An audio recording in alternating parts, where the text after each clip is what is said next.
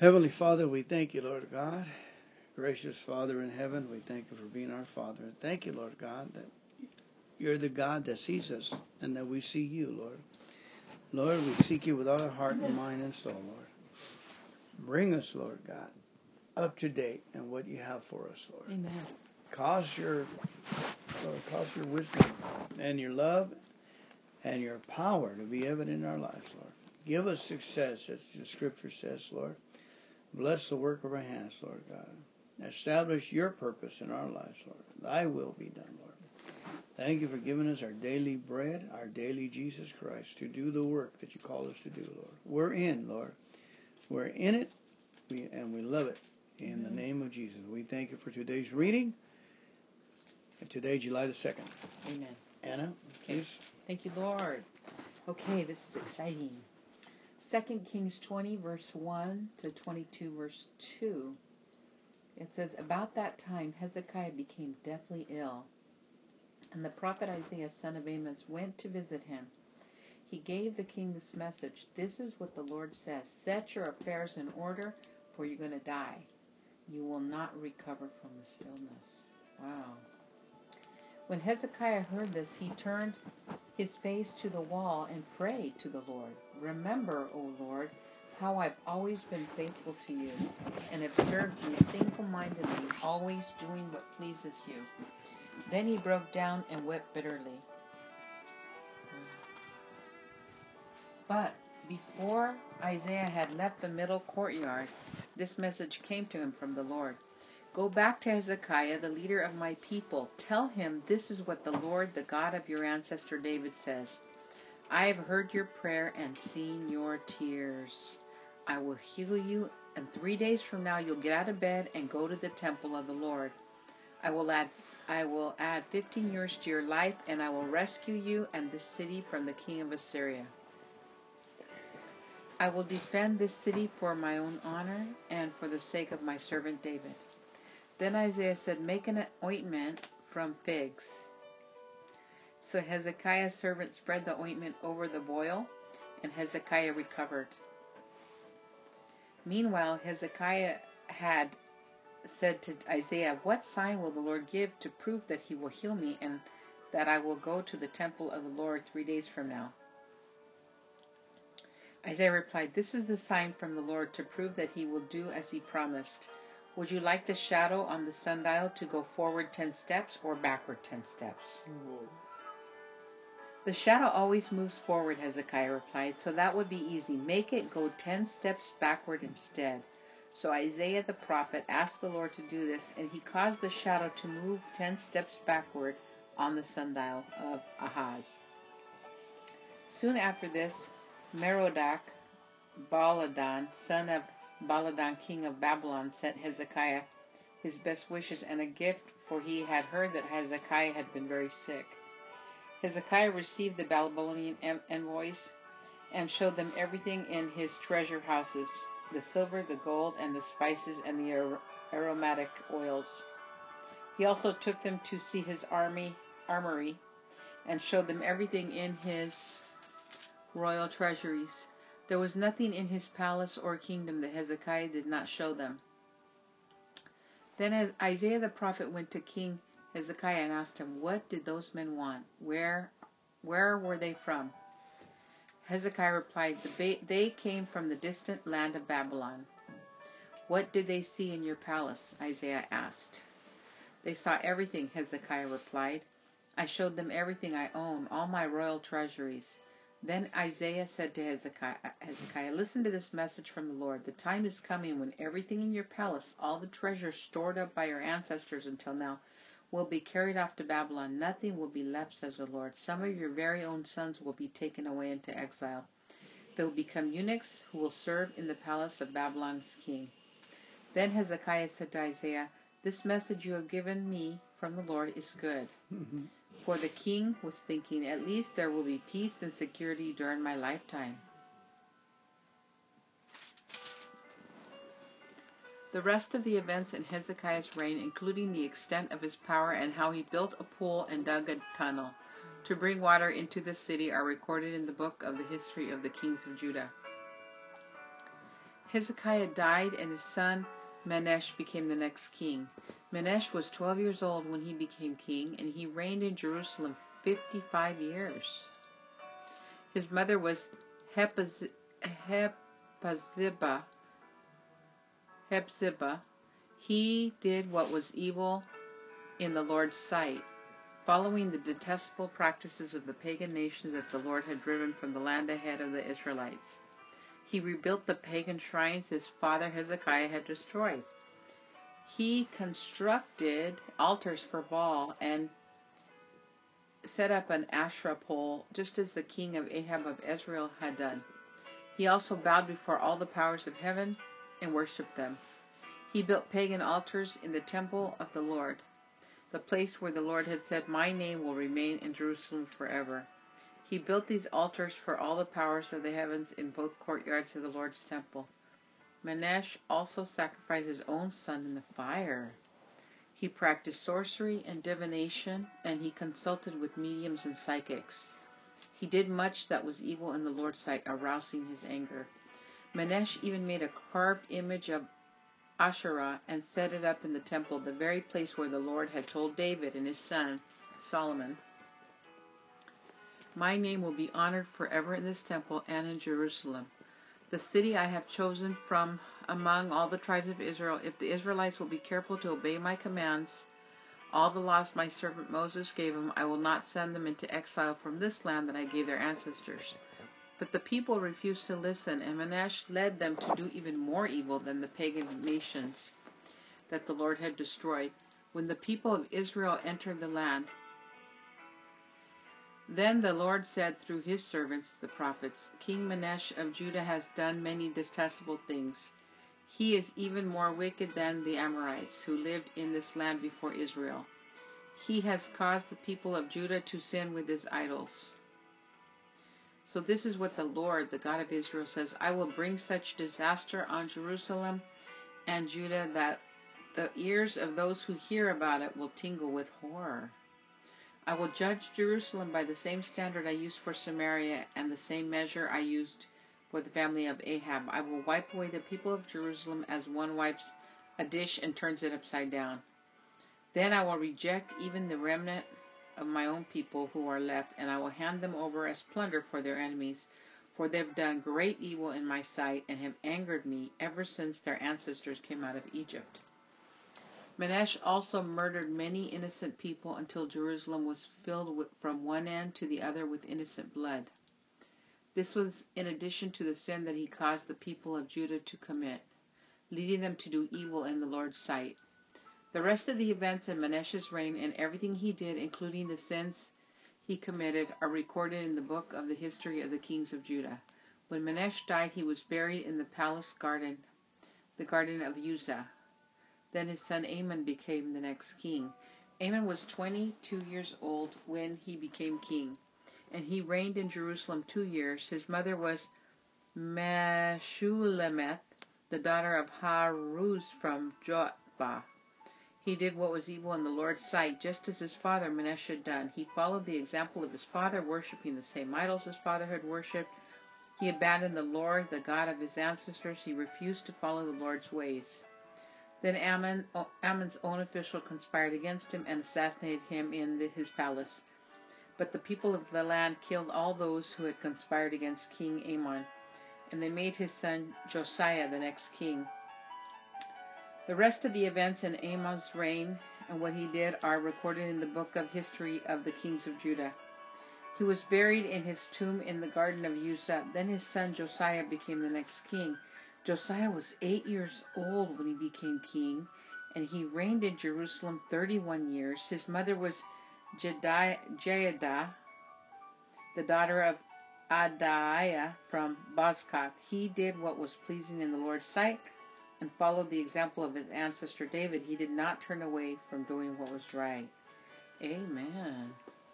It was interesting how uh, the young man at eight years old Yeah. were able to get him before he became corrupt. Yeah. with pride and uh, competition and whatever things of power. Right.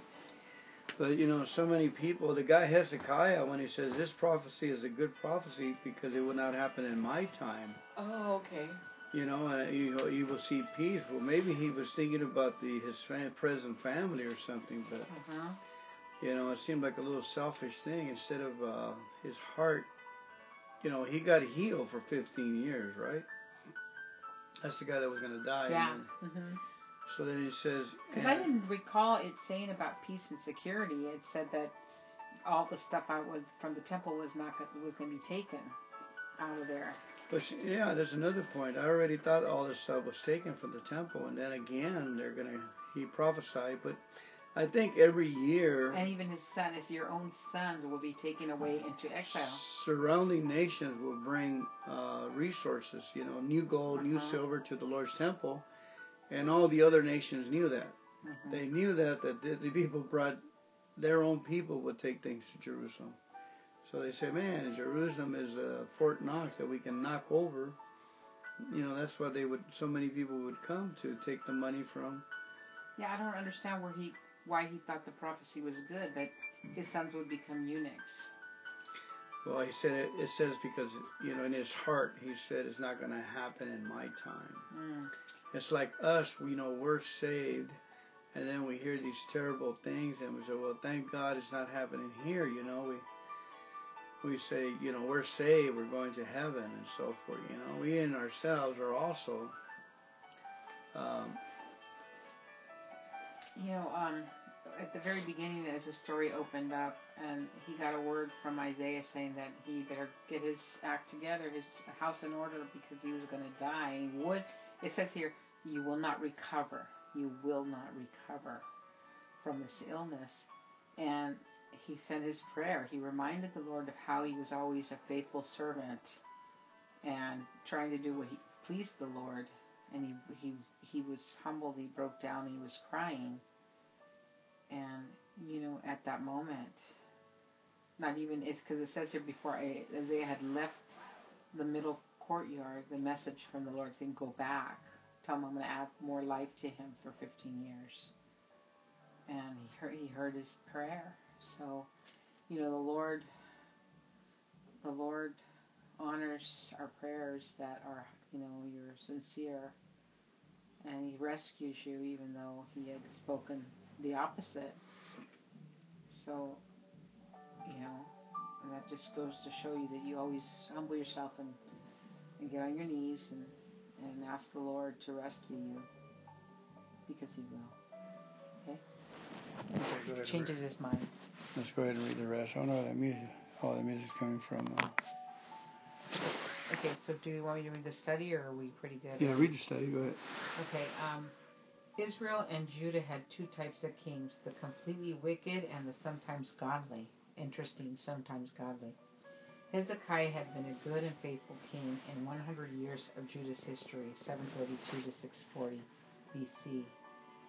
Hezekiah was the only faithful king, but Hezekiah wasn't perfect. Keep going. Um, Hezekiah showed great faith in God by praying for healing. After God healed him, the ba- oh that feels good. Uh, after God healed him, the Babylonian ambassador. Being recorded, babe. Okay, well my knee feels good on my knee. Um, because Hezekiah showed great faith in God by praying for healing. After God healed him, the Babylonian ambassadors came, and God withdrew from Hezekiah in order to test him and see what was really in his heart. Okay. Second Chronicles 32, 31. Afterwards, when Hezekiah warned Hezekiah, when Isaiah warned Hezekiah of the coming exile, Hezekiah showed little concern. He thought at least there would be peace and security during my lifetime. Hezekiah only worried about his own well being. You're right. Was thinking. Like Hezekiah, we have the moments of great faith. We also do things that expose our self centeredness for Hezekiah. Okay, expose our self centeredness for Hezekiah. The opportunity for faith was obvious, but God pressed deeper, looking for humility and empathy and blindsided Hezekiah in the same way. God tests our lives in obvious ways, yes, but also more deeply, David's prayer should be ours. Search me, O God, and know my heart. point out anything in me that that offends you. Psalm 139, 23, 24. Amen. Beautiful study. Let me go Mhm. ahead and read um, Acts 21, 18 to 36. The next day, Paul. Well, look, there's um, excuse me. There's accounts of God's sovereign power permeate the Book of Kings. This is the most asked question. The question is, what, what is God's sovereignty like? It says right here, the accounts of God's sovereignty, sovereign power permeate the Book of Kings. He directs the paths of kings and nations, and he brought his power to bear in the life of the unnamed widow. He installed and deposited the kings of Israel and Judah according to his purpose and according to the degree of their obedience. The book of Kings shows God's sovereign control over nations and his personal concern for individuals. God displayed his sovereignty over the affairs of nations. He permitted successful attacks against the, his people as punishment for their sins. God was in control when the Assyrians attacked Samaria and brought down the northern kingdom. Hezekiah's success in Judah were due to the Lord's blessings. God's sovereign hand can be seen in all of the complex international events that happened during the reign of the final kings of Judah, just as the Lord had promised. But also, God also demonstrated His power and His answers, and to the prayers and petitions of His people. When Elijah prayed, God responded to his request. Through Elijah, He allowed the woman from Shunem to have a son, and later He brought the same son back to life. The Lord graciously answered the prayers of Jehoahaz and provided a deliverer for Belial Gurer, Israel. He honored Hezekiah's prayer for Jerusalem and for his own life. God's sovereignty is completely is complete and compassionate, extending over the most powerful nations and reach it to the weakest will. Amen. Beautiful, huh? Mm-hmm. Okay, Acts chapter 21, verses 18 to 36. Are you with me, Pee Wee? Yeah. The next day, Paul went with with us, Luke and Paul's other companions, to meet with James and all the elders of the Jerusalem church were present. After greeting them, Paul gave a detailed account of the things God had accomplished among the Gentiles through his ministry. After hearing these, this, they praised God, and they said, You know, dear brother, how many thousands of Jews have also believed, and they all follow the law of Moses very seriously. But the Jewish believers here in Jerusalem have been told that you are teaching all the Jews who are live among the Gentiles to turn their backs on the law of Moses. They heard that you teach them not to circumcise their children, to allow other children, other Jewish, or follow other Jewish customs. What shall we do? They will certainly hear that you have come. Here's what we want you to do. We have four men here who have com- have completed their vow. Go with them to the temple and join them in the purification ceremony, paying for them to have their heads richly shaved. Then everyone will know that the rumors are all false and that you yourself observe the Jewish laws. As for the Gentiles, believers, they should do what is already told them in the letter. They should abstain from eating foods offered to idols, from consuming blood or the meat of strangled animals, and from sexual immorality. So Paul went to the temple the next day with the other man. They had already started the purification ritual, so he publicly announced the date when their vows would end and sacrifice would be offered to, for each of them.